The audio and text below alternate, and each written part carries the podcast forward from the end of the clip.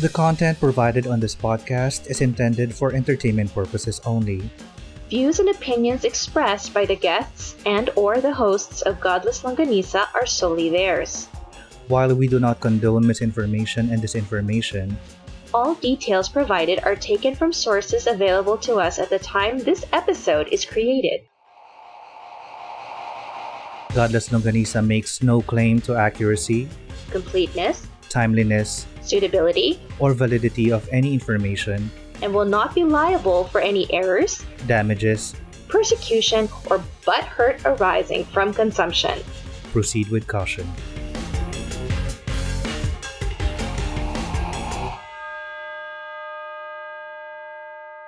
Hello and good day. My name is Dan Dan, and I feel comfortable using legal jargon in everyday life. I object. My name is Angie, and I got into Harvard like it's hard. And this is Godless Longanisa. the Atheist Republic's first Filipino podcast. If it's your first time here, Godless Longanisa is a podcast about skepticism and critical thinking, humanism, and freedom from religion. This is a safe place where topics commonly perceived as taboo are brought to the table for discussion served with logic, reason, and facts. Uh, Yay! Yay! Today's a special day. Yes, today is a special day because we have not one but two special guests. Ooh! From Atheist Republic Metro Manila Consulate, we have Mac. Yay! Hello.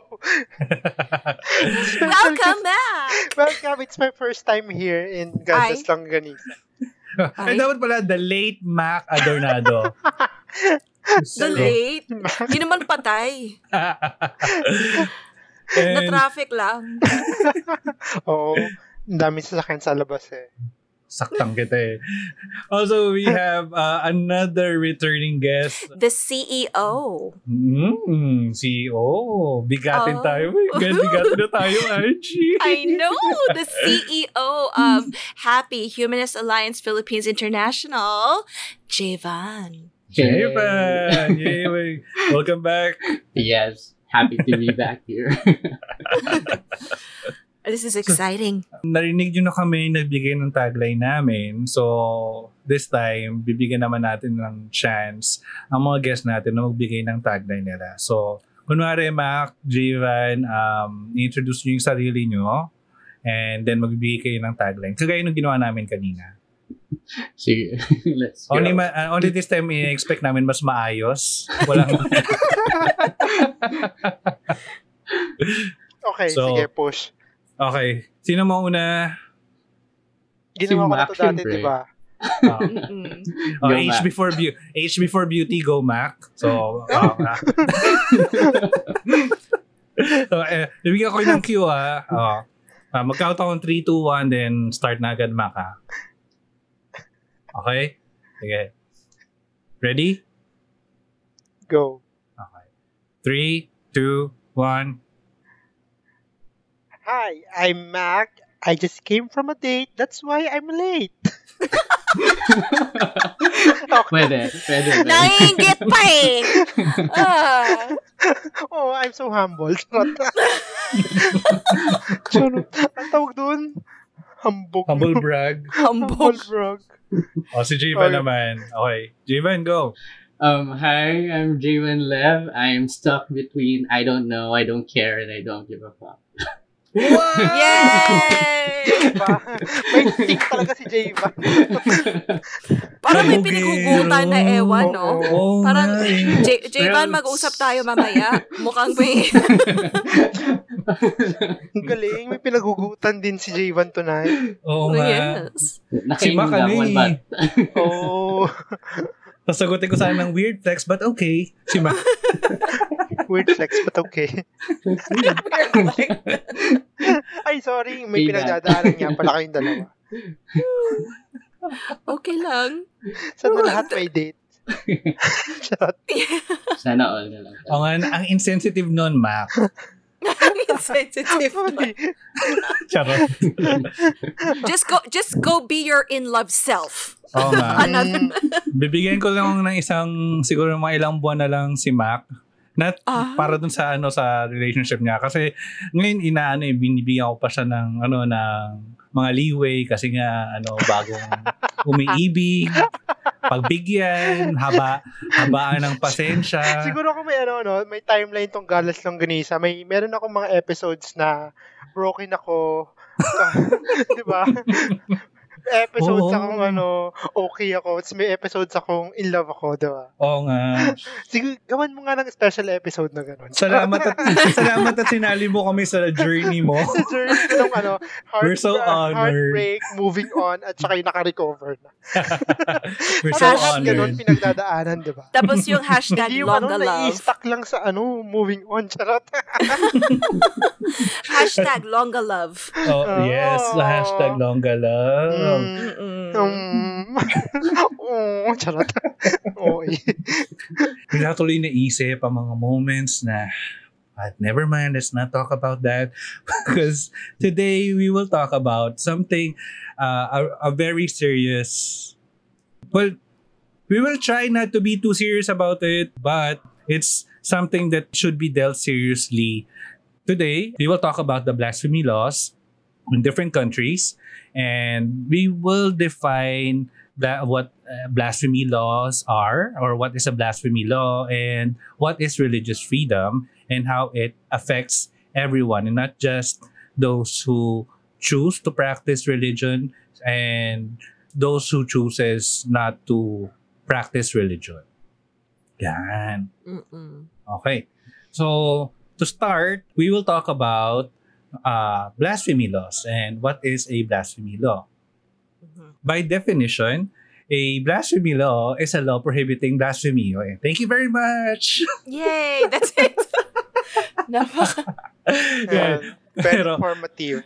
yes, grabe yung research na ginawa ko dyan. Grabe. But yeah, well, blasphemy is the act of insulting or showing contempt or lack of reverence to a deity or sacred things or something considered sacred or inviolable. Kasama dyan yung mga mga jokes natin, na mga ligtas points jokes.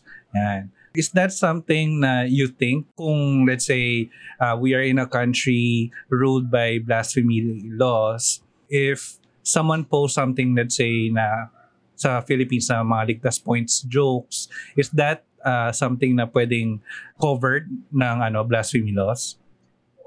In the current situation of many countries right now, or governments, there are countries na merong state religions, di ba? Mhm. So in these countries na merong state religions, ah nag meron sila definitely na blasphemy laws and meron naman mga countries na separated yung mga provinces or states nila na may sa- sari-sariling ah, batas or constitution. For example, ang Mhm. mga kapitbahay natin sa Asia, ah, sa Southeast Asia, meron mga countries dyan na per per province or per autonomous region, meron siyang blasphemy law.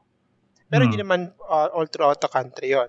Pero Ah. meron def- definitely sa mga Middle Eastern countries na na dominated by Islam, meron silang Mhm. mga state religions. Uh, Definitely Islam, 'di ba? And dun sa mga bansa na may mga blasphemy laws na kasama dyan yung mga pagpo-post sa uh, social media, uh, pag-share ng mga uh, about sa religion na in- kahit comedy siya or nakakatawa siya, basta Mhm. ginamit mo yung yung religion as your subject to blaspheme or to defame someone or the, the religion itself or any Mhm. any person of that religion, then that would that is considered blasphemy laws Mhm. or a blasphemy law Ah. or that's already considered blasphemy, sorry, against Okay. the blas- blasphemy laws. Sa, sa bansa naman, sa Pilipinas, meron tayong blasphemy laws pero hindi siya hindi siya na override ng ating freedom of speech because ah wala naman tayong state religion. Ah. Ang blasphemy laws lang I think yung pag inano mo yung pag nandun ka sa isang service, religious service, tapos nag nag na-offend mo yung religious feelings, ah, considered na siya as as a crime sa sa Philippines. Ah, remember Carlos Cel- Celdran, 'di ba? Mhm. Ah. The case of Carlos Celdran, the late Yeah. Carlos Celdran. So Yes. yun, yun yung nangyari sa kanya. Jivan.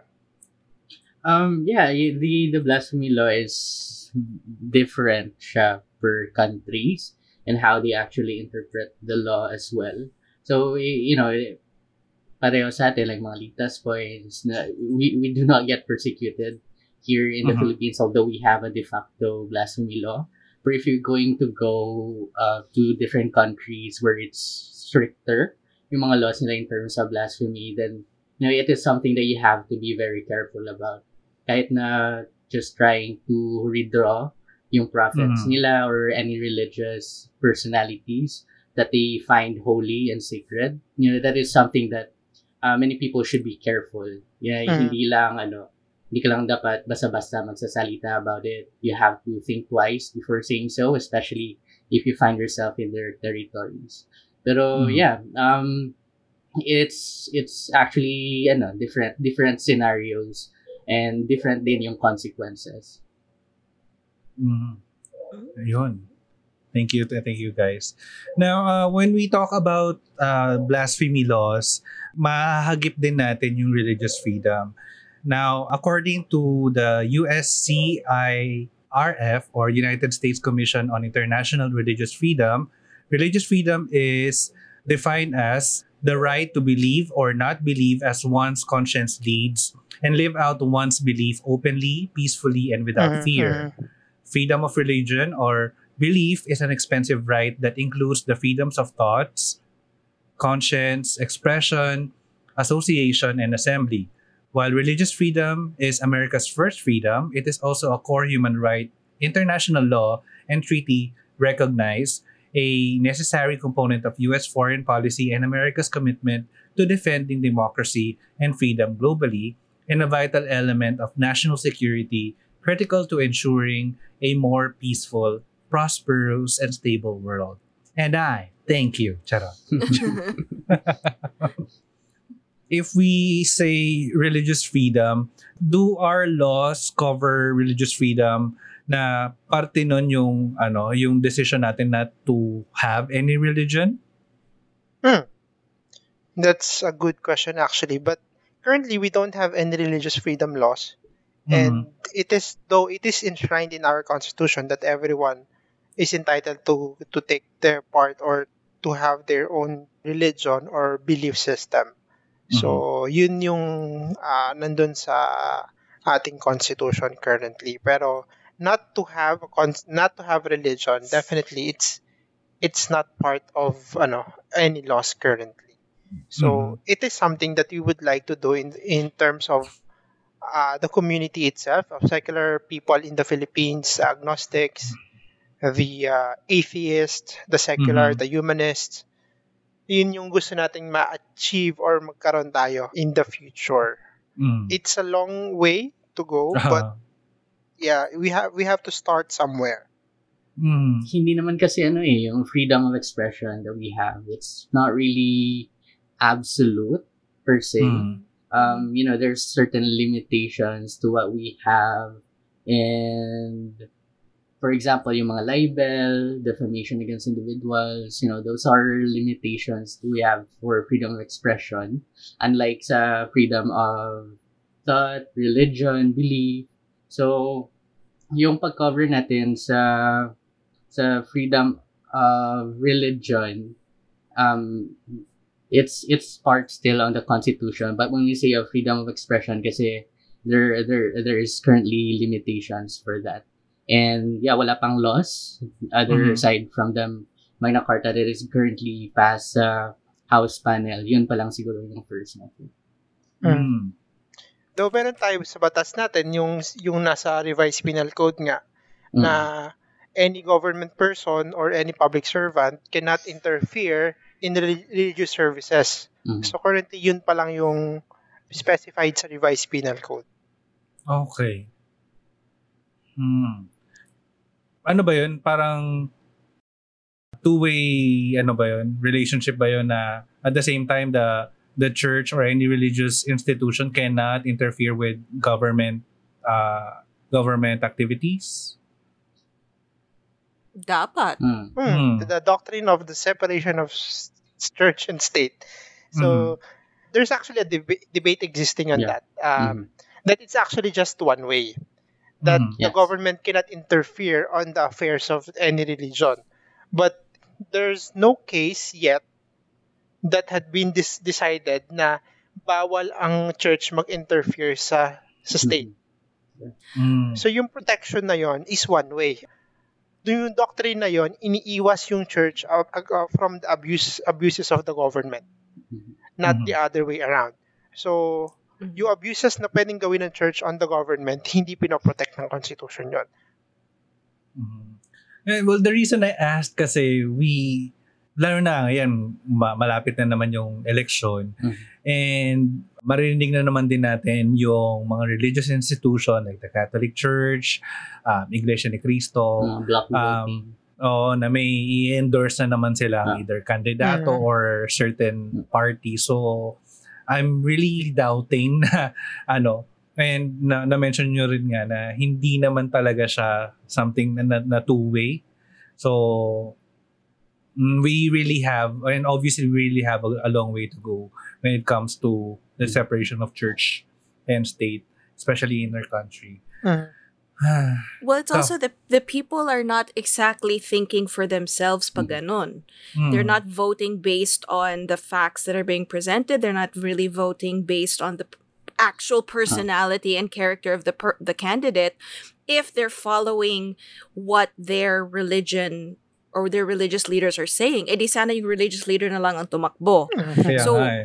They're Well, not they're not eh, there's like a puppet master who's Mm. kind of controlling their minds Mhm. as to who to vote for where eh, dapat quiet lang sila they Mhm. should let the people vote i mean obviously it's not going to be your church leader who's going to be in office but then if they force the candidacy onto the people it's like saying sila ang may hawak dun sa candidate parang Mhm. eh, eh, parang ganon yan ang dating sa akin Pero that's actually interesting because that's also one of the um, scenarios that are also being pointed out by church leaders, especially if Mhm. they're being criticized by the people that, hey, you're telling people who to vote and who not to vote. Mhm. But they're also bringing it up na eh, eventually, at the end of the day, it is still going to be the citizens' choices. Like, matter who are the candidates that we tell you to vote to, um, Mhm. yung citizens pa rin or Filipinos pa rin yung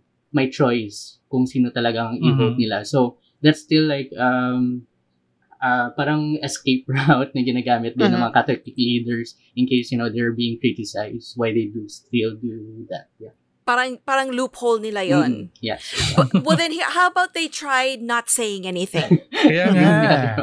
How about shut up lang kayo, chill lang kayo. You you cast your own votes because you have the right, but then Mhm. you don't come out. I mean, they have the freedom to say, "Hey, Mhm. you know what? I like this candidate." Mhm. But l- come on, it's like leading the sheep. It's just, only. diba? Huwag na tayo maglulukohan dito. I mean, it's it's obvious naman. yeah. Ah, But- ang, ang dami kong questions sa ganyan. Kasi prior to the last year's election sa, Uni- sa US, ang notion talaga, at least ang notion na alam ko, na the religious institutions sa US cannot endorse any candidate. And the moment they do, they have to be taxed kasi the, ano mawawala yung tax exemption nila the moment that they inter- interfered with the with the government or any pa, uh, politics sa United States. Mm. However, hindi siya masyadong evident, especially with the last two elections, di ba? Hmm. Mm. Well, kasi there are people na uh, lay people or laymen that are actually members of uh, ruling parties. Mhm. So you cannot sep- you cannot separate them. Mhm. So what if this person is actually a member of the Republican Party, diba? Kaya or a. Democratic Party or the Democrats, diba?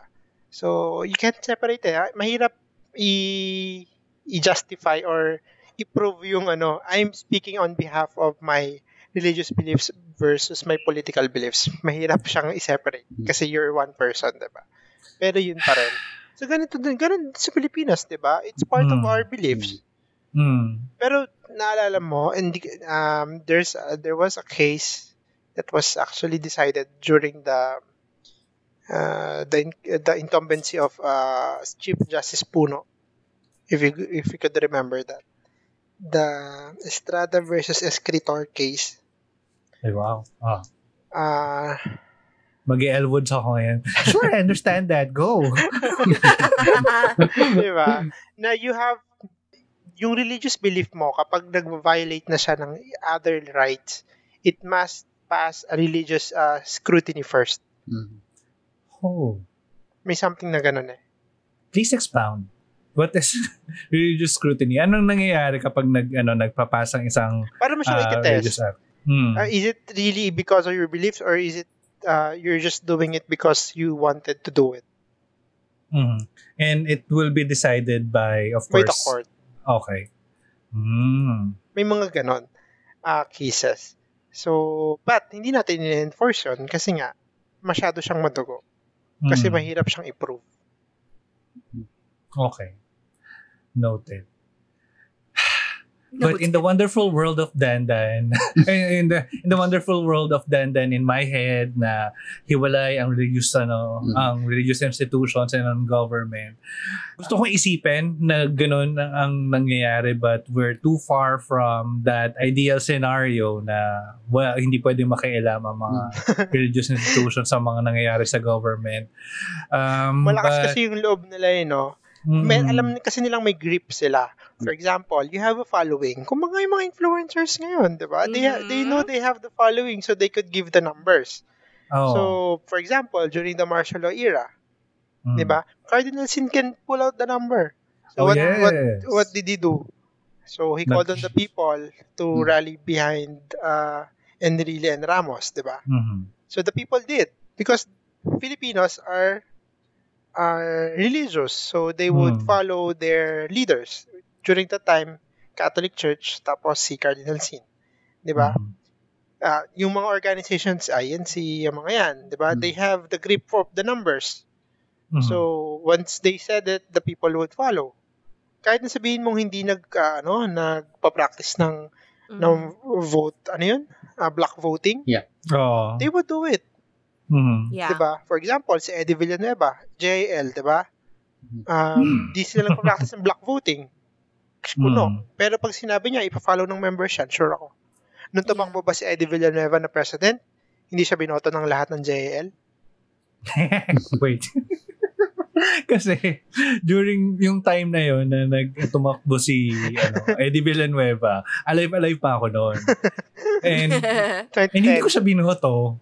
Oo, pero yun yung mga JL, di ba? Definitely. Hmm. Hindi, hindi man natin masabing 100%, but I would, let's say 90%. Mo, many of them. Pero hindi pa rin sila ano. Oo. di ba? Si ano, etong si, sino to? Si Kibuloy. Ay, oo. Di ba? Kaya ang lakas ng loob niya ngayon eh, di Kasi he has ba? the money. He has Mm. the, he has the number to pull out. They do it to show their power. yes. They Mm. have the grip on something. They have money. They have the uh, the vote. Mhm. Di ba? Parang show off lang yan eh. Di ba? Yeah, it, Papangit na. It's the same Parang- thing yung mga, ano, yung mga politicians, like they have photo ops inside churches just to show Oh, that God. they are part of this sector kasi maraming population sa mga religious. So parang ganun din. It's Oo. appealing to the mass. Oh, parang kumbaga strategy na yun, eh, Mm. di ba? Kung ikaw Yeah. tatakbo ka presidente Dan, ikaw, tatanungin kita, who would you go for to get the votes? Sa ano, sa church. Di ba? Daming Kasi they have the eh. number. Unang-una, madaling utuin lahat ng religious people. Oh, shit. Diba? We went utuin. there. We went there. Sabi ni, Mm. sabi sa inyo eh, may ngipin na ang season 6 ng Goddess ng Ganisa. Madali silang utuin. Kasi isang sabi lang yan, susunod yan. Di ba? Ay, naalala ko pa, si GMA. Oh. Election ni GMA to. Um, nagulat kami sa ano sa gitna ng service, biglang pumasok si GMA. Kulak. Ginagawa nito. Si. JL oh. Hindi, well, actually, um, United, well, ano, Born oh, Again Christians something something conference. Tapos biglang ano si GMA and nasa stage siya, nag, ano, nag-convert siya. Well, it, in-accept daw niya si, ano, si Jesus Christ as her Lord and Savior. So, palakpakan ng mga tao. Woohoo! Very Yes. good. Hmm. Good, Good job. for you. Pero- Paniwala. Pero, Pero- parang a few weeks later, bigla naman siyang i-endorse ng Catholic Church and blah blah and this church. Church hopping, kumbaga. Mm. Church Diba? hopping. Just to get the votes. Ito, Yeah. ah, ito yung matindi. Mm. Naalala ko si Kibuloy. 2010 election. Sino Ah. endorse niya? Sino nga ba? Si Gibo Ay, yeah. Gilberto Teodoro. Tapos years later, nung nung na-guest siya sa 'di ba, may drama-drama pa siya dun sa church no, ini-endorse nila si Gibo. Sabi niya, it is this it was decided by God that uh, he positioned Gil, Gilberto Gibo Teodoro as the next president of the Philippines. May ganun pa siyang video, 'di ba? Mm. Tapos years after, nung nanalo si Noy Noy, President Mm. Aquino, years after, siya ni Chris Aquino dun sa Chris TV. Ay. Ooh. Alam mo, sabi nito ni, ano, ni, ni Ni. Kibuloy. Sabi ni Oo. Kibuloy, alam mo, ang nasa prophecy niya daw, si, ang mananalo daw talaga si, si Noy Noy. Pero he gave his word to Gibo. You can find that in YouTube. What? Diba? Ko naman. Gano'n yung dynamics. ah. diba? Years after, nung natalo si Gibo, yung And of course, hindi kinall out ni. Chris Aquino yung ano, yung bullshittery ni ang sabi ni Chris. Aquino, you should have faith. Wow! Sabi sa pastor, you should have faith eh. Sabi sa kanya ni Chris Mm, Aquino. Nakakaloka. Ayun. Ah, medyo, They, Oo. they declare themselves as the voice of God. Right. They declare themselves as the the truth tellers. oh, are they really the voice of God or ano? Oo, oo, yan na, Oh, diba? But these people, hindi sila na under ng blasphemy laws. Why? Kasi they are, you know, uh, kasabwat. Diba? Nakikialam sila sa government. Pero pagkatao na, na, na-offend sila dahil sa Mhm. pinagagawa rin nila, ta- yung yung mga taong nag-offend sa kanila ang masama. 'Di ba? Parang Diba? parang gag gag order, 'di ba? Mga punyeta kayong papa. 'Di ba? Meron pa 'yan si Wildy Almeida. Sino yan? Sino yan? Yung Jesus, ano yung tawag doon? Jesus Miracle Crusade. Yung pumunta sa Abu Sayyaf. Ay! Oh! Remember that? Wait, I think I'm too young. to You, were too young. Ay, too young. Excuse It was us. Correct. It was 1998. Yes. Uh, the election of President Estrada. Sino yung kalaban niya? Jose de Venecia. Wi- Wilde, Oo! Alam mo yan! Alala ko yan! Yung Diba? umiyak-uyak pa sila sa, Oo, ano, sa yun. stage. Oo. ang ang inappoint daw ng Diyos na maging next president ay si Jose de Venecia. Oo. Oh, natalo si de Venecia. natalo si Erap. 'Di ba? 'Di ba? Galing. Hindi nila nakita yun, no? Ang Galing. 'Di ba? These people are lying. And they're lying to our face. And then we Mm. still believe them. Diyos ko po. Ganyan tayo ka-uto-uto. 'Di ba? Yung INC. Mm. 'Di ba? Oh, right. well, taon-taon sila yung kandidato nila na nanalo. Or Kaya may year ba na Nag- ano na may in-endorse safe na sila? sila. O, si Marojas. Ba't hindi nanalo si Marojas? Ah! The vice president. Inano They supported nila yun. Noy Noy and Marojas ba't hindi nanalo si Mar? Oh, well, siguro ano, sa ju- justification na at least nanalo yung president namin. Ganon. Si ano? Si... Sino to yung kapatid ni Cory? Na businessman. Bam? Nakuhaan ko. San Miguel. Ko alam. Tumakbo yung presidente yon Sinuportahan nila, hindi nanalo. I was too young for that. Charot. No, that was 1998 or 1992. I'm not sure. Hindi pa Nakuhaan ko kabutante yung niyan, crony ma. ni Marcos. Yung crony ni Marcos. 1998, ano ko ba? Hindi Same. pa kabut hindi pa kabutante niyan, Mac. Sorry, sorry. Three years Nasa, old pa lang ako niyan. ako parang seven, ganon. These people were not affected by blasphemy laws and Mhm. is that because uh, they are uh, taking ano advantage of the situation Mhm. of the weakness of our laws 'di ba at uto-uto ang Pilipino they are taking advantage of that ano of that character of Mhm. the Filipinos being religious 'di ba Mm. being Pero- ano yeah. blind followers And there you have it guys. Narinig nyo po. Sinabi ni Mac na uto-uto ang mga Pilipino. si Mac po yun. Na hindi mo. Charot, joke lang.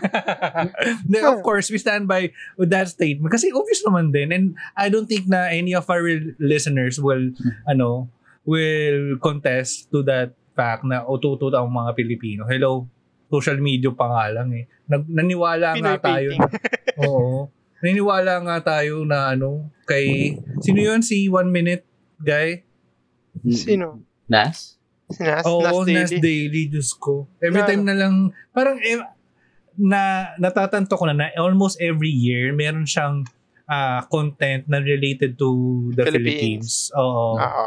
It's Pinoy Oh, so- painting, di ba? tayo naman, ututo naman tayo. Ooh, proud to be Pinoy. Putang ina. Pero saan siya nag-invest? Sa Singapore. Oo. Doon siya, sa Singapore tsaka Hong Kong And, siya and then, yung si Nas, then he changed his, ano, his scheme of creating videos from one minute, naging three minutes kasi hindi maperahan yung one minute video. Oo. Hindi siya pa ano, monetize. Monetize. so nagtayo na rin siya ng school. Pero, Nas. um, anyway, going back sa blasphemy laws, I, I think the blasphemy, law, blasphemy laws naman talaga is is never going to be used sa mga religious people. I think it's actually Mhm. for their protection. Right, yes, right. exactly. Pero exactly. One-sided. Ito yung question dyan eh. If Hmm. you're really, if you're really confident of what you believe in, Mhm. why are you afraid of blasphemy? Correct. Exactly. It goes to show that it is not strong enough.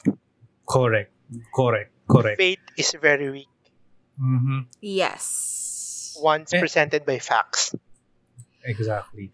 And ano, bakit kailangan niya ng ano, kung kung all powerful ang ang God na dinedefend nila, then bakit kailangan pa na- ni God ng mga taong to to defend him or to speak on his behalf? Right. Diba? Kaya nga sabi nila, yung blasphemy laws daw is a victimless crime. Victimless yeah, crime. the only pe- people who are persecuted daw are, are the real victims of it. hmm And they're just yung speaking mga in behalf of the... sila- Sila lang yung na-offend yung mga nauto. Oh. Yeah. Uh, and actually related dyan, the USCIRF made a study on the countries, actually uh, the countries that have blasphemy laws applied in their constitution or in their laws. And they found out that, uh, one, blasphemy laws are astonishingly widespread. 71 countries spread out across many regions maintain such statutes. Another is that every one of these blasphemy statutes, statutes, Sta- statutes, deviates from at least one internationally recognized human rights principle. Most of these laws fail to respect fully the human right of freedom of expression. Mhm. Then, uh, the nations with blasphemy laws that deviate from most of the international human rights principles maintains unofficial state religion. Yan, yung mga nasa uh, Middle East and yung mga Muslim nations mostly. Mm. Yeah. Most blasphemy laws studied were vaguely worded and as many failed to specify intent as part of the violation. The vast majority carried unduly harsh penalties for violations. And finally, most blasphemy laws were embedded in the criminal code and 86% of states with blasphemy laws prescribed imprisonment for convicted offenders. Mhm. Some blasphemy statutes Saan ba? Statutes? Statutes? Am I saying that right? Statutes. statutes even impose the death penalty, Mhm. which is sad. And ironically enough, the 10 countries that scored the lowest, ibig sabihin, uh, kasi sa study nila na ginawa nila, they are giving points for every time a country or the law violates or is not adherent to the international law of freedom of expression. Mhm. So apparently, the Philippines is in the top three of the countries na adherent dun sa mga international laws na nga na yun. Top one is Ireland. Top two is Spain. Surprise! Then top three is the Philippines, followed by Guyana, St. Lucia, Grenada, Vanuatu, Brazil, to? Canada, Canada, and Tunisia. Tunisia. Gusto ko yung Canadian. Oo. Mas magandang tunog ng Canadian. No? Parang masosyal. Yeah. And according to their studies, the lowest scoring states obtain fewer points for exactly the same reasons as the highest scoring states obtain more points. So, yun nga. The more points that they get, ibig sabihin, hindi sila adherent dun sa mga international law or principles of freedom of expression. The three indicators most impacting the lower scores are severity of the penalty, discrimination against groups, and state religion protections. For example, the two low, uh, lowest scoring countries, Ireland and Spain, are two out of three countries cataloged in the compendium with low severity of the penalty since their laws sanction blasphemy through a monetary fine only. Sabi nga. Uh, the remaining three of the five lowest scoring countries, Philippines, Guyana, and St. Lucia, sanctioned blasphemy through a prison penalty, which was by far the most common penalty among all countries, 83%. So, may nakulong lang sa atin. And ang nag-iisa, tama ba yung pagkaka, ano ko, pagkaka-recall ko na si Carl Celdran lang yung nakulong? In the modern Philippines. Okay. But you know what? Maybe it's also because of who he was. Yun nga. I, Yeah. I don't think I don't think it would have mattered if some random guy off the street walked into the church and did it. Like they probably would have shown it on the news. People would have been outraged. Maybe he would have gone to jail. Maybe he wouldn't have. Maybe he would have, you know, but they wouldn't make such an example out of it and Yeah. push it. Mm. It was I because of who he was. Yeah. Mm. So, namimili din sila eh, Mhm. honestly. All of these Because I, they're I trying know. to send a message. Eh. Right, Mhm. exactly. It was it happened in Manila Cathedral, right? Or San Yes. Agustin? Mm. Sa, Manila yes, Cathedral. Manila Cathedral. Manila Oh. Cathedral. So during during a mass, Oh. meron siyang placard na nakalagay Damaso. Yeah. It was Oh. because of the church uh, is against on the uh, anti um what what law was that? Anti Was rep, uh, reproductive, Reproductive health bill. health bill. RH. RH RH. bill. uh, Mm. So parang hypocrisy daw kasi ng church yun. And remember, uh, Padre Damaso in Rizal Nobel, diba? Mm. Yeah. Because uh, Car- Carlos Celdran is a cultural activist. He's also a humanist, I, I believe, right? Mm. Mhm. He attended, I think, one of our humanist events. before. Wow. Uh, when he was still alive, uh, he's a cultural activist. He's a tour guide in, in Intramuros. Yeah. So he, he used Damaso as a description of the current status of the clergy uh, when it comes to reproductive health bill. Mm. But where is the lie? Diba? Parang diba? Ang ano ba yung character ni Damaso? Ni Padre Damaso sa ano? Sa dun sa Rito. Noli, Noli Me Tangere. ah, Noli Me Tangere at saka sa El Fili, diba? Mm. Diba may anak siya? yeah. Oo. Si Correct. Maria Clara? Ay, spoiler. Ay, sorry. Ay, hindi namin alam. Diba, may anak siya.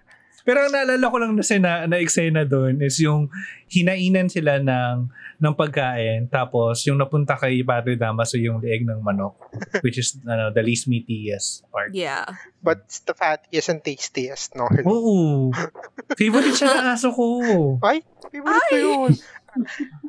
I like I, it. always make sure to uh, to buy ano chicken neck in kilo Mm. para Di ba? para pag may late na late, late night snack ako. I just have It's really it good pulutan. Oo. Yeah. So yun yan. Kasi ang trabata ba? Ang arte ni Damaso, di ba? Ang ganyan yung Mhm. clergy natin, mga arte. You know, there was one time outside of Manila Cathedral, I was kind of surprised. Somebody had put these like uh, posters up. You know, the kinds that they just paste on the on the posts and on the walls that are not even supposed to be there, and and it said something like, "What would Rizal think about how the church is being treated?" And I thought, did they read any history books in the past? Like, who was the genius behind this campaign? Ang bobobo nyo. Awkward. awkward, di ba? And I was like, seryoso? And then you walk down a bit, it's there again. Like, they're like trying to say Rizal would be horrified. I'm like, no, he's probably kind of supporting this right now. so it just goes to show a lot of the people don't actually know. Hmm. I mean, I, I have a tita who didn't actually believe that Damaso was the father. Like, no. I swear, like even her husband, my uncle was like, "Did you not read it thoroughly?" And she's like, Di "How dare you? Si How pa- dare you say?" Damaso, sino pa isa pare Salvi, 'di ba? They all had their ano, uh, accurate description of Rizal's uh, campaign or Riz- Rizal's uh, what do you call that? I'm losing words. What? uh, a campaign against against the clergy during that time because you know he's not happy about Yeah. what's happening and if it is still the same culture that we that, that they perpetuate then there, walang nagbago. Yun pa rin.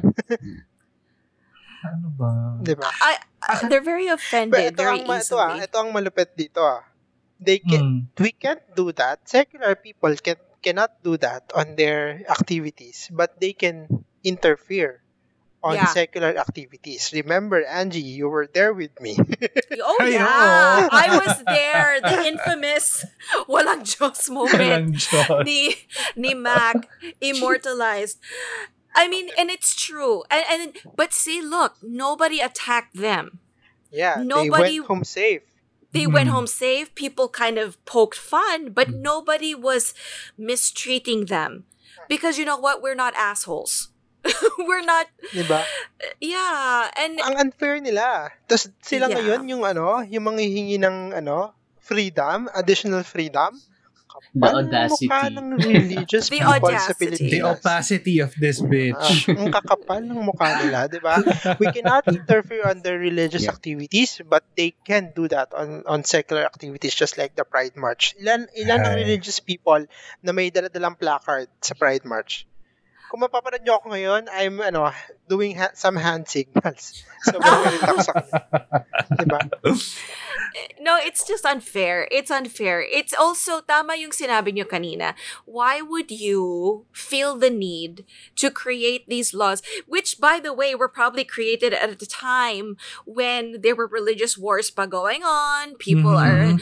we're in a modern world now. And people have evolved. We should be able to do whatever we want without, wi- with mutual respect. Let's, let's add that. Sige, if I can respect you, you respect me, and then we just stay out of each other's business.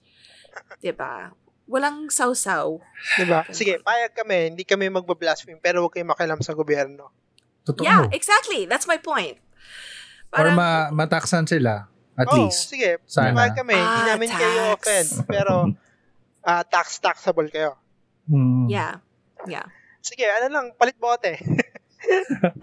Yeah. exactly. Diba? Exactly. those are the ano, those are the conditions that we have. You cannot join the government as elective official uh, if you're a religious leader Mhm. unless you denounce it. Parang yung ginawa nung nag-governor sa Pampanga, 'di ba? Si ano, yung pare, 'di ba? Mhm. Yes. Let's live with, ano, fair. Mhm. The the opacity, the acidity. The acidity of this bitch. The Okay. acidity. I-reel back ko muna kayo sa ano sa bigger picture. We're gonna look at well, at this time at this point we will look at the international laws. Uh, well, the, the international ano ba? the blasphemy laws uh, that we have in each country. So excuse me. So Allergic I'm- ka sa blasphemy laws? Kaya nga eh. It's not, yan. Siguro, Angie, well, let's start with uh, Indonesia. Okay, so Article 156A of the Indonesian Penal Code provides that a person be sub- subject to up to five years of imprisonment if he or she deliberately in public gives expression to feelings or commits an act of A, which principally have the character of being um, at enmity with, abusing, or staining a religion adhered to in uh, Indonesia, or B, with the intention to prevent a person to adhere to any religion based on the belief of the Almighty God. Wonderful. So, um, in addition to this provision, the president of Indonesia issued a decision in 1965, law number 1 PNPS 1965 on the prevention of abuse and or defamation of religion, which prohibits people from knowingly communicating in public or advocating or seeking support for interpretations of a religion practiced in Indonesia or undertaking religious based activities that resemble the religious activities of the religion in question, where such interpretations and activities deviate from the basic teachings of the religion. So, no copycat shit mm. because you might distract people. It also specifies that six recognized religions in Indonesia are Islam, Buddhism, Protestantism, uh, Catholicism, Hinduism, and Confucianism. So those are the ones that you cannot make gaya gaya or Mm. insult. And the penal code provision and the pres- presidential decision were upheld in the Constitutional Court in April 2010. 2010. There have been a number of reported prosecutions and convictions for blasphemy in Indonesia.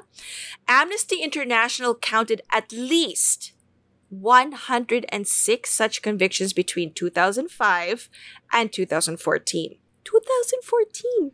Most recently, there was a blasphemy case involving the governor of Jakarta, the governor na Oh of. Jakarta, an ethnic Chinese Christian man, and it gained a lot of media attention in Indonesia and abroad because he was accused of insulting the Quran during his election campaign in September 2016 because he was telling voters not to believe those who were using a particular verse to justify the claim that Muslims should not be led by non-Muslims. Ala. And up un- up until the most recent um update on this, the court hearings in the case continued until January of 2017. so super recent. So he- uh, what what's wrong with saying please don't use that verse to say that a non-Muslim can rule? Cuz I mean, there are how many religions here? How do you choose which one to follow? Nga. Alam mo, pansin ko lang talaga. Mhm. Let's not go there. Yeah. We we yeah, we we, You we continue. Let's Yeah, let's go to Egypt. no, just joking. Go ahead. Yeah, well, I'll skip Philippines for now. Na Mamaya natin pag-usapan. But let's Yes. talk about... Sorry, let's cut that ah. Talaga? yeah. You're not safe. Yeah. Ayan. Sige, sige. Let's Okay. talk about it generally, but yeah, you can, you can specify that. Not now, not yet. Not yet. All right. Let's move on to Egypt. Article 98F of Egypt's Penal Code, as amended by Law 147 2006, states that whoever makes use of religion in propagating, either by words, in writing, or by any other means, extreme ideas for the purpose of inciting strife, ridiculing, or insulting a heavenly. Rel- Kailangan heavenly heavenly religion or a sect following it, or damaging national unity Oh. is punishable with six months to five years of imprisonment and or a fine of 500 to 1,000 Egyptian pounds. And in May 2015, an Egyptian court of first instance found television show host Islam El think- Beheri Mm. guilty of insulting the religion of Islam. The court sentenced him to five years of imprisonment. In December 2015, the Court of Appeal reduced the sentence to one year. I, I don't want to, ano ah, I don't want to generalize it, but this is what's happening. Mm-mm. Um, you believe that your belief system is uh, foolproof, diba? Mhm. Hmm. But you cover it under the protection of uh, secular laws, Mhm. diba? Meron kang, you believe that it's being protected by heavenly heavenly matters or spiritual matters na importante siya at pinapahalagahan siya ng mga spirit sa paligid ninyo. But Mhm. you still cover it up under secular laws. Mhm. Why? Right. Kasi ano, Hindi ba enough yung spiritual protection? Kasi minsan hindi sila sinasagot ng heaven. Wait, I do have a it- question though. Let, let can I just go Hmm. back to what you said? Yung sinabing heavenly religion or sect. Tama, tama Kaya yun. How eh. do you decide? Like, wouldn't that mean all religion? Eh, bakit naka-specify to? Oh. Or like in the Hmm. previous one, there are not every country has only one religion. So how do you choo- I mean, how do you come up with that? How do you cho- choose? How do you I don't understand. You decide. This, ano, no, the state can, ano, can know which one is heavenly, No. And, which one is... and sa Egypt, that's actually ano din, reflected on their national ID. So only those recognized religions lang can be listed on your IDs. The Hmm. rest, you know, are not. Oh We're wow. not official. Mm. Hindi legit. yes. uh, illegitimate religion. Because like here in the Philippines, they said no religious what was it? No interfering with a religious ceremony. Would that also Mhm. apply if I walked into a na- like a mosque or something? Oh, Or a yeah, temple? definitely. Ah. Yes. Interesting. I guess it just hasn't happened, no? Hmm, definitely never happened yet. But who, who would dare? no, no, no, true, true, true. Yeah, yeah. The Sa repercussions, you know, thinking about dare? that. Diba? Yeah. The way that they they you know they do their business right now, who would dare? Sa Uh, bagay. that's the reason why we are the secular people. We are doing it on our own way, and definitely we're not. Ano, we're not savages that we're gonna do it Right, right. unless, of course, uh, we are protesting on something. Mm-hmm, mm-hmm. Diba? Alam mo, this made me realize na nalulungkot ako. Parang I wanted to say so many things about it. Pero na... You realize hindi pwede. Oh, hindi pwede. Parang- Yeah. It's not because hindi pwede, but it's more on we're afraid of what's coming after. I mean, you can say it, but you, you know, we just cannot control other variables that will happen if in case we do say those things. Uh, and we don't claim that we're actually, ano, we're not afraid, diba? Hmm. We, we can we don't claim that we are definitely af- afraid on what Mm. these religious people can do. Yeah. Hello, And we should... And I, I really feel na dapat... we don't have any I- I- paradise to look up into? Unto. Gusto ko nang lumaban. I mean, gusto ko nang lumaban. Mm. But, ah, okay. Let's continue with the... Uh, uh, the gusto mong uh, lumaban. Yun, Pero, nagigigil na ako. Pero, Ang daming uto-utong Pilipino totoo. na they would protect something that they they believe on. Naiinis ako. But yeah, let's Ikaw, ah, move ikaw na on to- mag-Iran. Oo, ako na mag-Iran. Diyos ko. Para lalo akong magalit. Yeah, but Hello. Iran. uh, chapter 2 of Book 5 of the Penal Code, ang dami nilang book ha, of Iran is on insulting sacred religious values and criminal attempt on national authorities. It comprises three articles, two of which relate to the crime of blasphemy. Article 513 states, anyone who insults the sacred values of Islam or any of the great prophets of Shiite imams or the Holy Fatima, if considered as sab ul nabi, as having committed actions warranting the had punishment for insulting the prophet, shall be executed. Oh God. Otherwise, they shall be sentenced to one to five years impris- imprisonment. Article 514 states, ba, ayun na yun. Ah, Why, and or, why do you think uh, 80s republic has been established? kaya nga, oh God. Oh, oh, yeah, yeah, yeah, yeah. Diba? Eh, Army Nava- Navabis from Iran. Mm-mm. And that's why we heard so many news na some Iranians are uh, going to uh, are calling for sanctuary in countries. Um, I think that was just last year or 2019 na there's someone uh, I, I think Egyptian or Iranian who called for sanctuary sa Philippines. Oh. Mm, Pero he was stuck Mac. in the airport, diba? Hmm. For some time. Yeah. Months siya sa airport, so nandun lang siya. Tapos inayos yung kanyang Canadian visa. Nasa Canada na yata siya ngayon. Hmm. And no, no, no. Si uh, uh, babae. Naalala ko Oh, that kasi... was different. Yeah, I Ah. was talking a guy. It was a guy Hmm. that was stuck in in our airport here in the Philippines.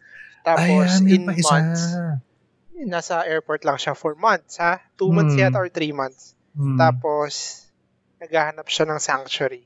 So, the, the Canadian government approved his uh, refugee visa.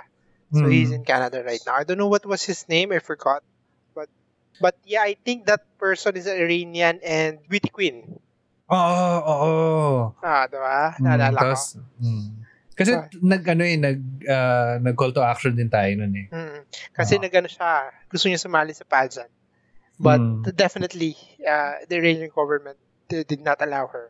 Mm. But Okay. yeah, after the Islamic war in Iran, Mm. from a very secular uh, Yeah. a country, they became a uh, ano, uh, conservative uh, Muslims. Mm. Nanlamig ako nung, nung pinasa ko yun sa Iran. And then Diba? if you could see the before and after photos, di ba? Oh, Kita mo yung yes. transition. And uh, the thing din about blasphemy laws, why some um, some countries, for example, like Iran, they do not want to repeal it.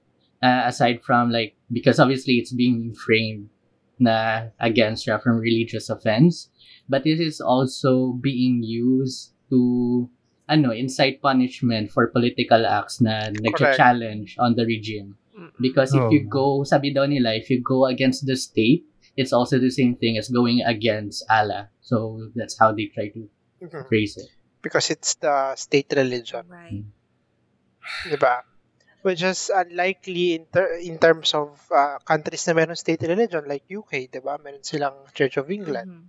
Mm. 'di ba? Pero parang in papers na lang din 'yon. Uh, it's just like the power of the queen or or, or the monarchy, 'di ba? Pero in terms of governance, it's not it's not ano, it's not recognized that way. Pero 'yun, Mm. um Oh. after Let the war, naging se- after the war sa Iran, tas naging ganyan na nga sila. 'Yun. Kaya sa Pilipinas, hindi mo napansin dati, nung college ako, ang daming Iranian dito. And those Iranian are not Muslims, they are Christians. Mm. Oh. Ah, wait, naalala ko nung um, Born Again Days ko na may movie um ah, may may term sila na natawag na um, if you turn away from Islam, um, you are being turned away from the sun or turning your back from the sun. So, ibig sabihin, hindi ka na sinisinaga ng araw. Parang ganun yung, yung term nila. Okay, fine. Hmm. fine. Okay, that. Okay, that. Okay. But, uh, um, let's go to Saudi Arabia. Is that me? Islamic law is the law of the land in Saudi Arabia. The country has no penal code. The main source that's hmm. interesting. The main sources of Islamic law are the Quran and Hadith. The Quran and Hadith mm-hmm. do not explicitly mention any worldly punishment for blasphemy. Interesting. However, there is a verse, 3357, that states that God will damn those individuals who annoy God or his prophet, but does not mention a specific punishment. Very open. Very open. So the Saudi legal system also encompasses royal decrees issued by the Council of Senior Religious Scholars. Now, the punishments for blasphemy involve imprisonment, fines, lashing by whip, and it may include death. So, in Mhm. addition, if you, yeah, yeah, you know, um, it, aside from questioning the fundamentals of Islam, um, it's considered like an act of terrorism. Now, Article 1 of the anti terrorism law, okay, was issued in January, four, uh, January 2014. And it defines terrorist act as an act of questioning the fundamentals of the Islamic religion on which the country is based. So there you have what you were saying. It's the state law. So state religion law hand in hand. And in December 2016, Panams Shankar, an Indian citizen, was arrested for allegedly offending Islamic sentiments by displaying the Hindu god Shiva on a wall. So there, because it goes against the the state.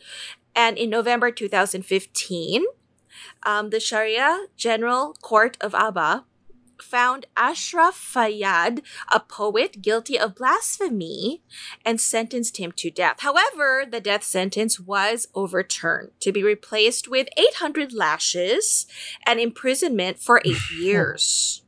As long as he public, as long as he publicly renounced his poetry.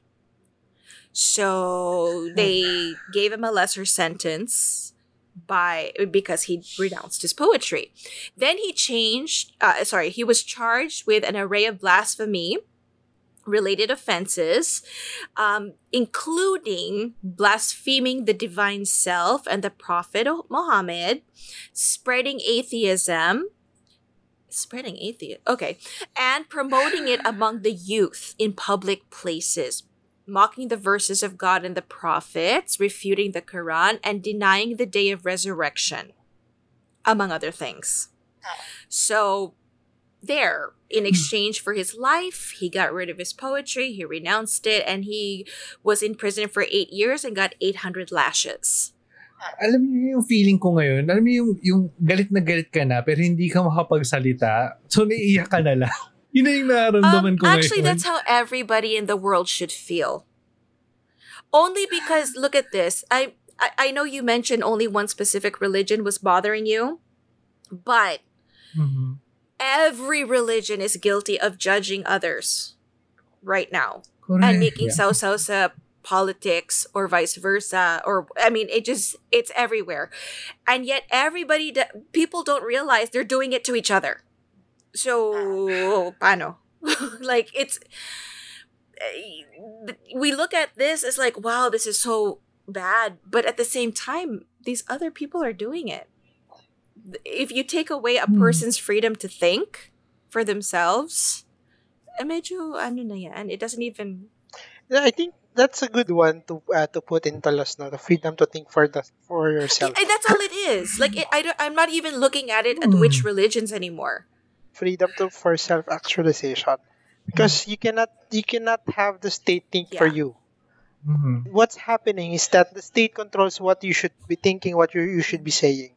And is it healthy? Definitely in terms of governance it it would help, diba? Mhm. You you you silent the people that's actually not in terms or or in line with your with with what you want to happen, diba? But in the long term, you'll have a country of echo chamber. Ah, may naalala ako dito, um, yung novel na Fahrenheit 365 or Fahrenheit 360, it's a novel, a fictionalized novel na post-apocalyptic na uh, what happened is that the government criminalized the possession of books na hindi nila um, na hindi nila pinopromote. So anyone in pos- who would be in possession of that is uh, imprisoned or punished by law.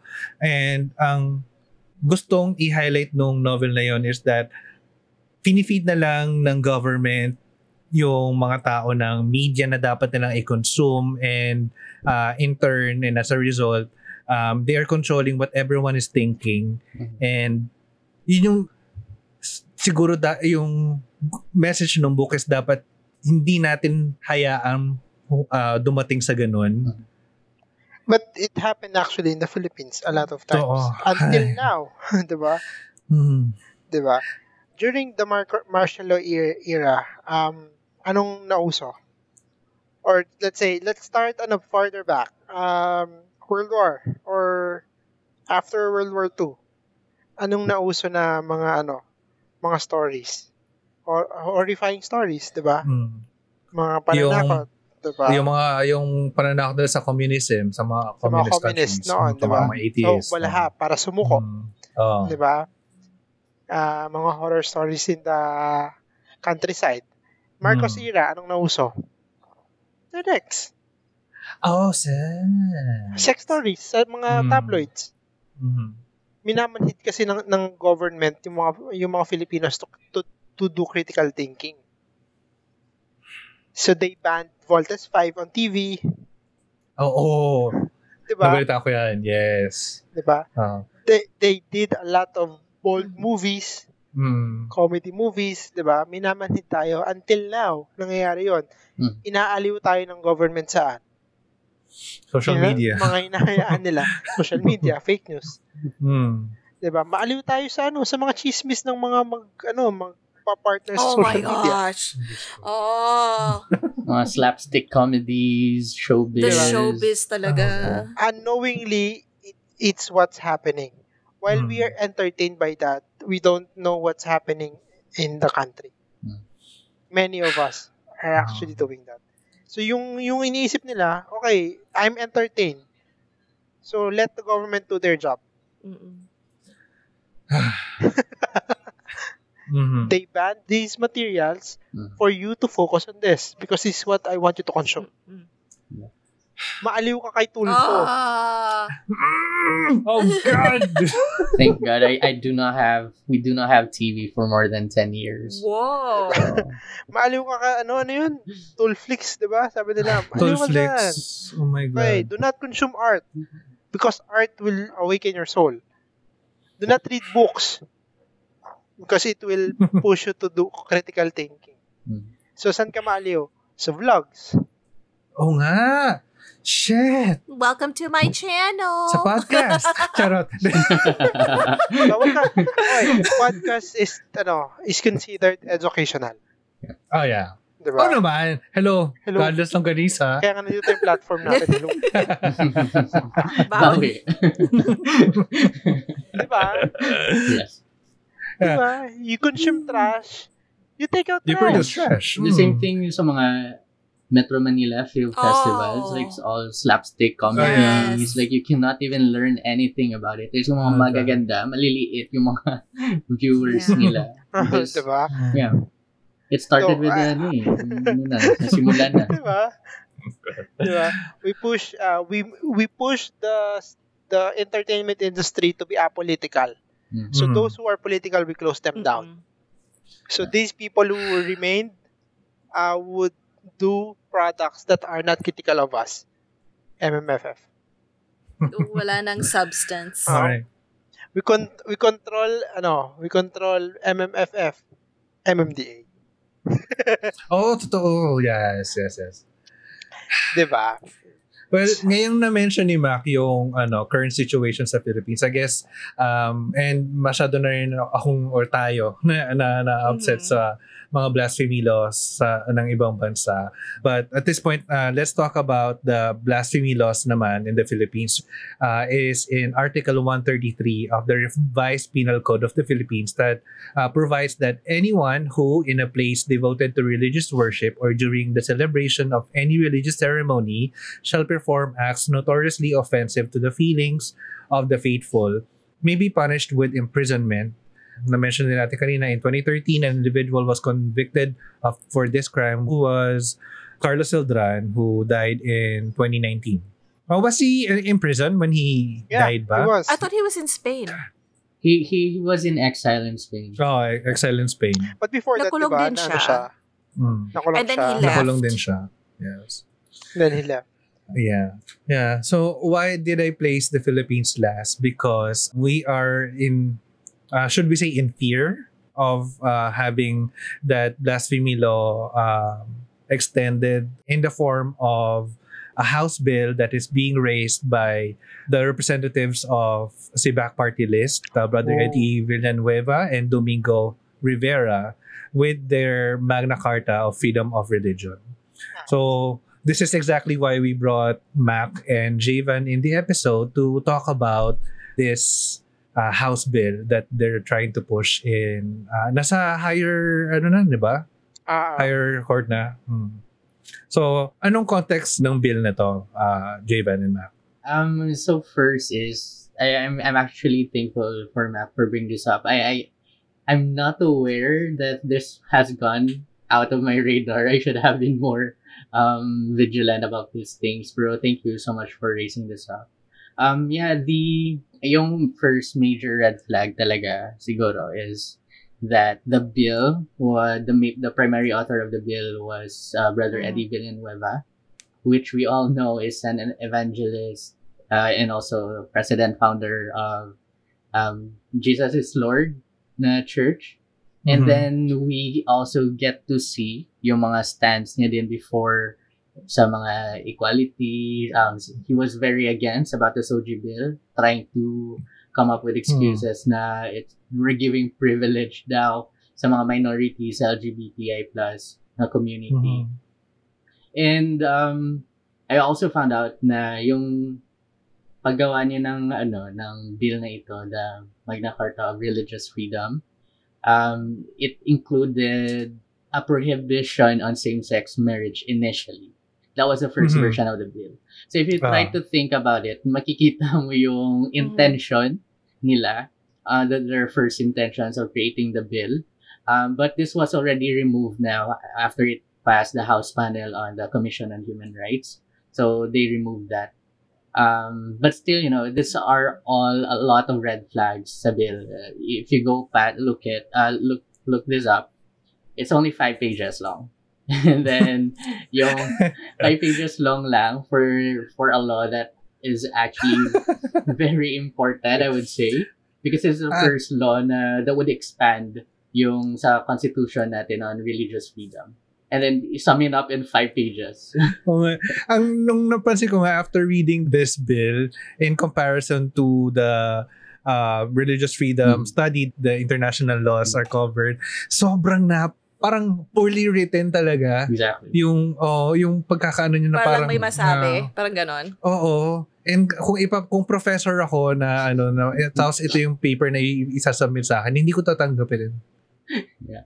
So, And then if you'll also try to look at the whole context, um, especially Mhm. the definitions, it exclusively living out non-religious people. Mhm. Like when they say the definition of belief, you know, they try to make it only exclusive lang sa people who belongs to any church or religious organization. And, and, there's nothing there for humanists, secular people, non-religious.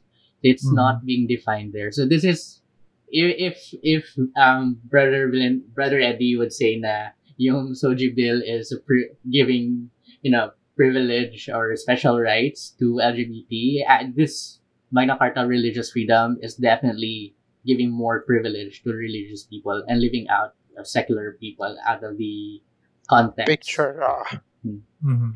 this is actually a problematic uh, thing that was done by uh, Eddie Villanueva. You know, Brother Eddie was a professor from PUP. Oh. He's a professor of politics in PUP. And he was an activist. So that's the reason why I think he's also interested in in getting political power. Mm. And then, of course, saan ba makakakuha ng madaling political power ang isang tao? Siyempre, yung pinag-usapan natin kanina sa religion. Mhm. Pag meron kang Mm. hawak na religion, you have the votes, then you can you can get a seat for political power. So, hindi ko naman sinasabing ginamit niya yung religion para magkaroon ng po- political power, no? Pero parang ganun kasi yung lumalabas. So, he's, he's first interested in politics and then in religion and then he's now back into politics. Diba? Sige nga, kung hindi siya naging founder ng religious organization, sa palagay niyo mananalo tong ano, congressman or yung anak niya is mananalong senator. Senator. I, I, I I wouldn't, don't think so. I don't think so, diba? Mhm. Unless they have it. Diba? Uh, they have the money. And I don't think that they are actually that rich. Mhm. So they use their their ground on religious grounds Mhm. to to wield political power. Mhm. Sige, pa- fight. Ah. Kaya, kaya ang question ko uh, between you and um, uh, Mac and Javen, dapat bang ma-alarm lang yung mga non-religious people or uh, involved din dito yung mga taong, let's say, hindi naman necessarily want to be involved in apektado ba sila nito or hindi? Um, you know, kapag ang isang batas ay merong intention, sinasabi nga ni ano Jivan kanina, it's, it depends on the intention of the law. And if Mhm. this person is actually not neutral in, Mhm. i- on these terms, I wouldn't say that it would have a good Mhm. effect on everyone. For example, on the explanatory note, this bill is really attacking already. Mhm. Sabi niya dito na hindi daw may mga batas daw or mga magagandang batas daw na nilikha ang tao na hindi dahil sa secular values or Mm. mo- secular moral values. Yes. Okay, okay ka lang kayo, secular ethics, okay lang kayo. Sabi, inisip ko, ano ba, slavery, saan ba nanggaling yung notion ng slavery? Di ba sa Christian, uh, Mm. Jewish and Christian religion? Mm. Di ba? Sa Right. Biblia yun. So, sabihin na natin, si Martin Luther King is a, a Protestant pastor. Siya ba ang nagkumpisa ng movement on liberation of of the slaves? No. Mm. It was a secular person. It's General Granger, di ba? Mm. Uh, during the administration of Abraham Abraham Lincoln. Correct. So wag mo wag mo kaming anuhin, wag mo kaming guluhin dito. These values of freedom came from uh, secular Right. ethics. Fight me. Y- yung mga ano, mga na, nakikita ko dito sa mga taong nagpo-push ng laws or sa mga religiously affiliated people who are pushing for laws are banking on the idea that uh, that our laws are founded on religious uh, religious beliefs or religious uh, principles. Um, I wouldn't, I wouldn't, ano, I wouldn't say that they are wrong on that. mhm. Because definitely, I think uh, the 1987 Constitution was actually founded on, on some grounds of religious uh, beliefs. Mhm. Andun pa lang sa preamble, di ba? Totoo. So, yung pag-create pa lang nung bata, nung constitution, in-exclude na, in-exclude na yung secular people. Right. Mhm. We, the sovereign Filipino people, imploring the aid of Almighty God. diba? They're not wrong on that. Mhm. But, the question is, which Correct. God? Mhm. Diba? Good Pascal's point. wager. The God that does exist or doesn't exist. So then, andun yung ano, andun yung problem natin as secular people in the Philippines. That we don't have a state religion, but our constitution says that there's God. Mhm. Though they can't prove it. But definitely, to look good, they they did it. Diba? Mm. Kasi wala, nung ginawa yung 1987 constitution, wala namang secular people dun eh. We don't have any voice. Even until now, we don't have a voice. That's why these kind of laws are actually passing the Congress. Diba? Mhm. Even though we are sure yung mga sinite niya sa explanatory notes are actually iba dun sa mga sinasabi niya, dun sa dun sa batas na ginawa niya. For example, yung alam mo ba sa Singapore bawal mag-broadcast ang religious organization sa TV? Ay, wow. Mm. They're not allowed to do it. But tignan mo din yung batas niya. Doon sa explanatory note, nilagay niya na Singapore. Singapore, 'di ba? Yung anong anong ano 'yun, yung batas ng Singapore, Main- Maintenance of Religious Harmony Act of Singapore. Nandun sa explanatory note niya doon sa House Bill 6538. Pero pagdating doon sa batas, doon sa sections ah, section 4, andun yung ano, right to tawag doon. Ah, Propagate. propagate Ah, religious beliefs or disseminate religious publications. Ha? Sinite mo tong batas na to pero hindi mo siya ginaya. Ah, Ano ba? minention niya nga rin yung sa ano, eh, religious freedom ng United States, which is yung na-mention nga natin. Diba? kanina. Rel- ah, Religious Freedom Restoration Act of the United States. Asan yung ginawa mo doon? Substantial loss of hold and protect religious freedom. Okay ka lang? Binasa mo ba talaga yung sinite mo? Hindi. Masite lang. Hey, I wanna ask, um, how would this bill, if it's passed into law, um, how would this uh, bill affect us in criticizing or criticizing them in their profession of their beliefs?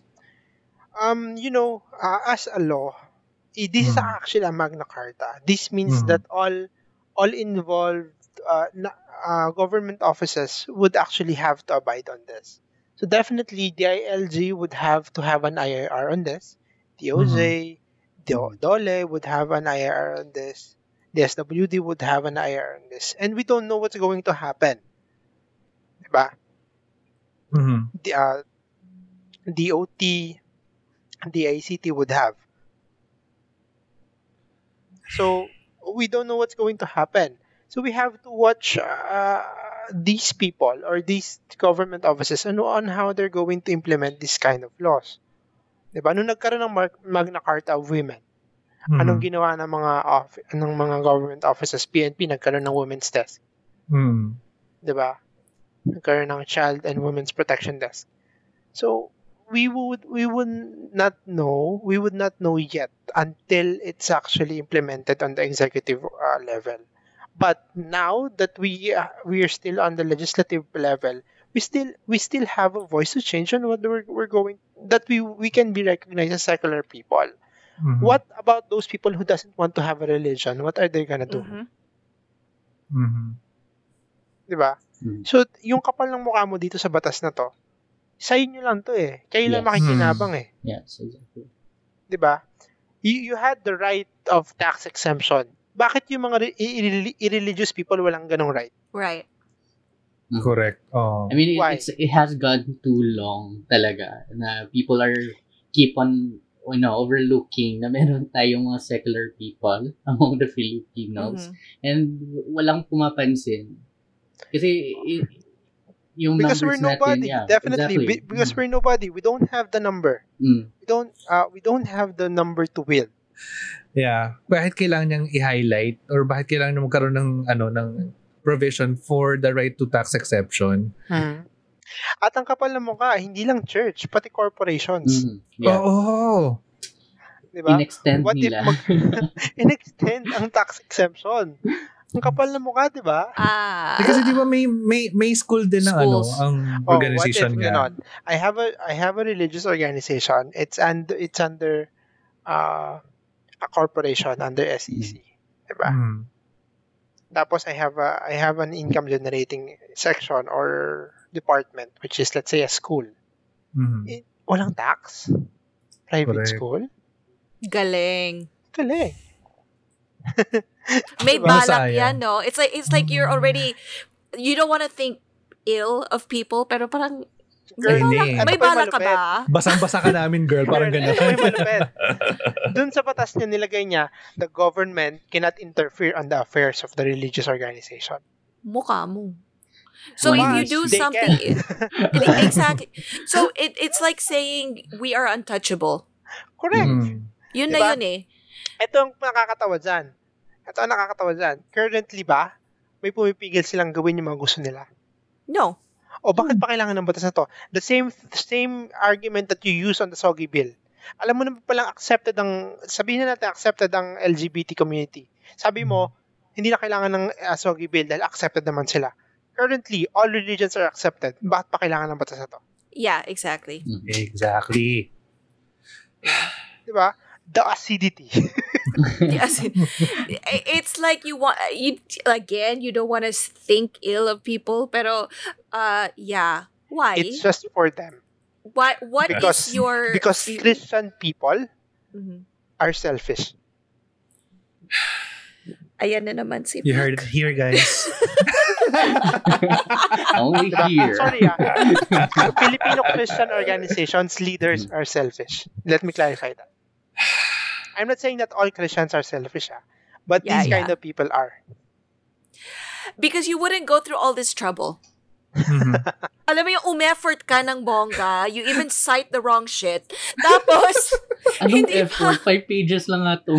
Kaya nga nakakahiya Uy, yung effort niya. effort yun para Effort sa yan. kanya. Effort na yan sa kanya. Naman.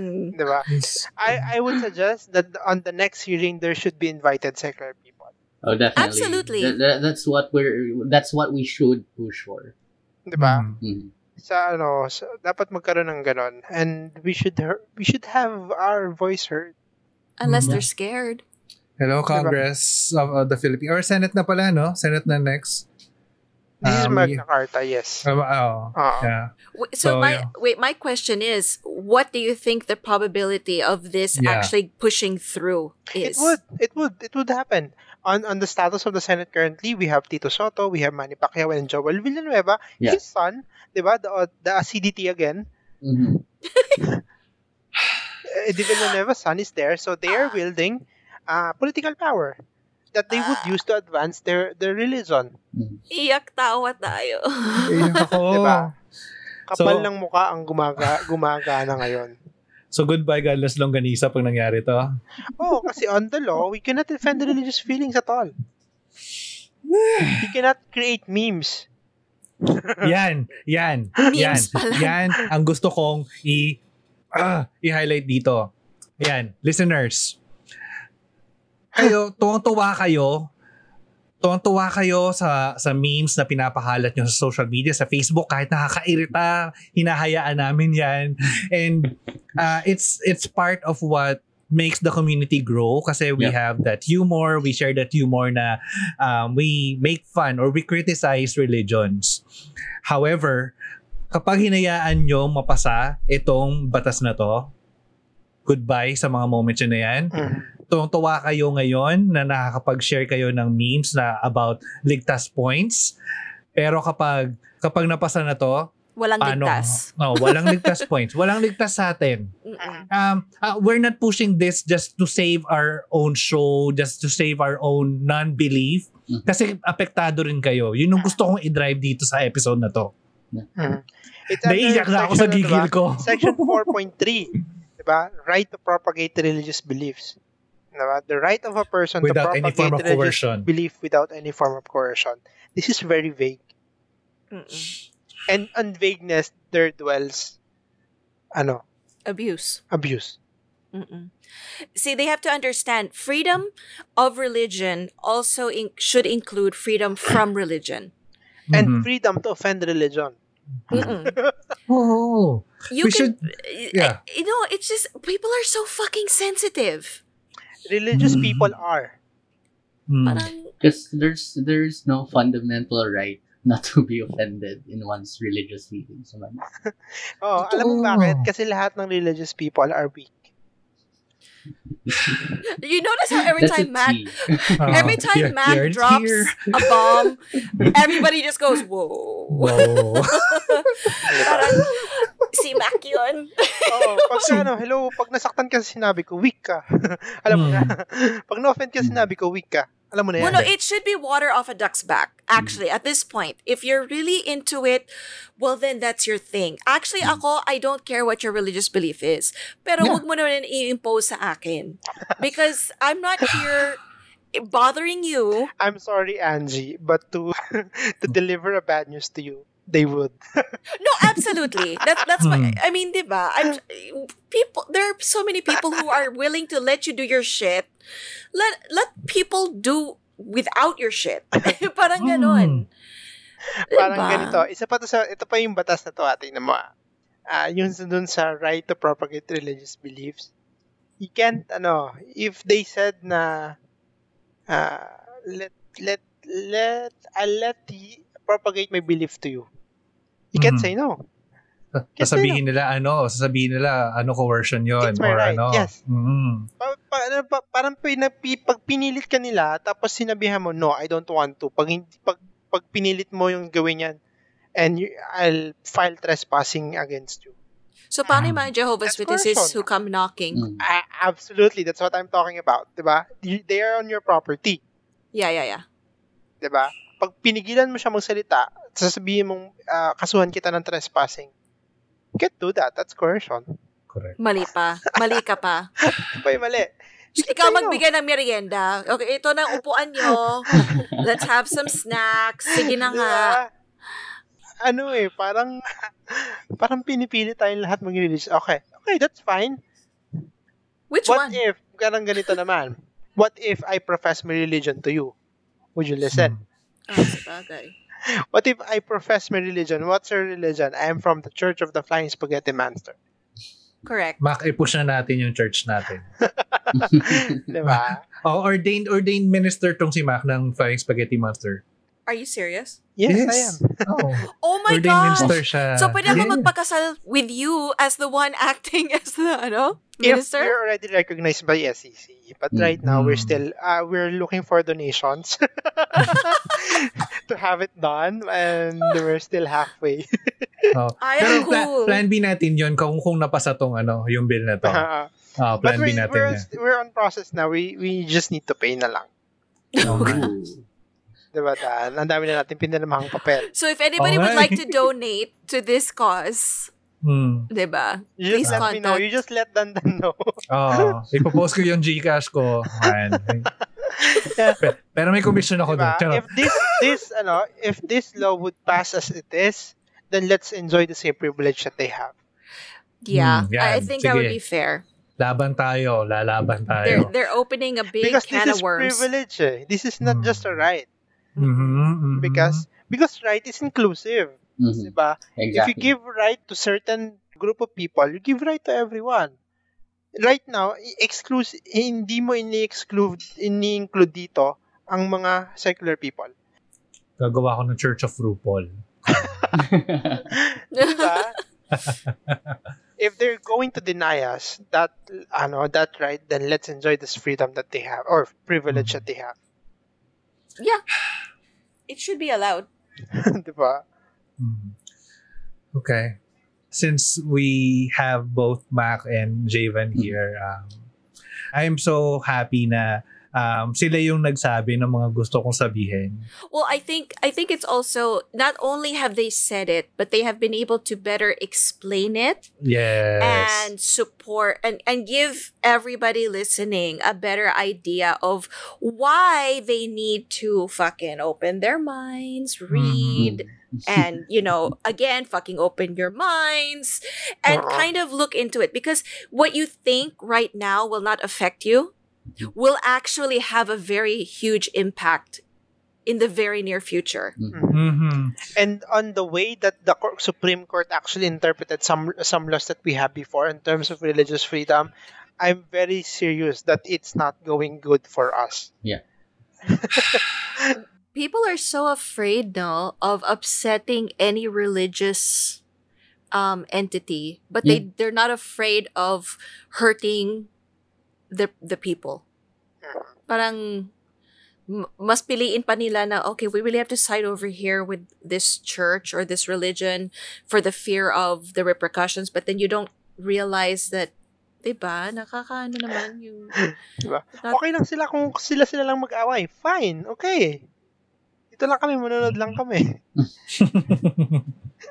correct Correct. and we leave i think we'll close it on that note that we need that Yeah. protection yes. yeah Like I said, we need to have our voices heard, uh, and I'm hoping that this is not gonna be the the last that you will hear of us. But Definitely. uh, hmm, Yes. but if uh, but if you want to uh, react and say something about uh, this episode please let us know hook us up in social media we are goddess chorizo in instagram and twitter in facebook we are goddess longanisa if you want to share your piece about uh, this act or, or in other blas- blasphemy laws from other countries you can send us an email it's goddesslonganisa at gmail.com or if you want to remain anonymous you can send it through curious cat uh, and uh, where we are godless chorizo uh, Javen, I know you have something to promote. Uh, please invite everyone to an upcoming event for Happy. Yes. Um, so we have an event on May 23, um, 11 a.m. Philippines time.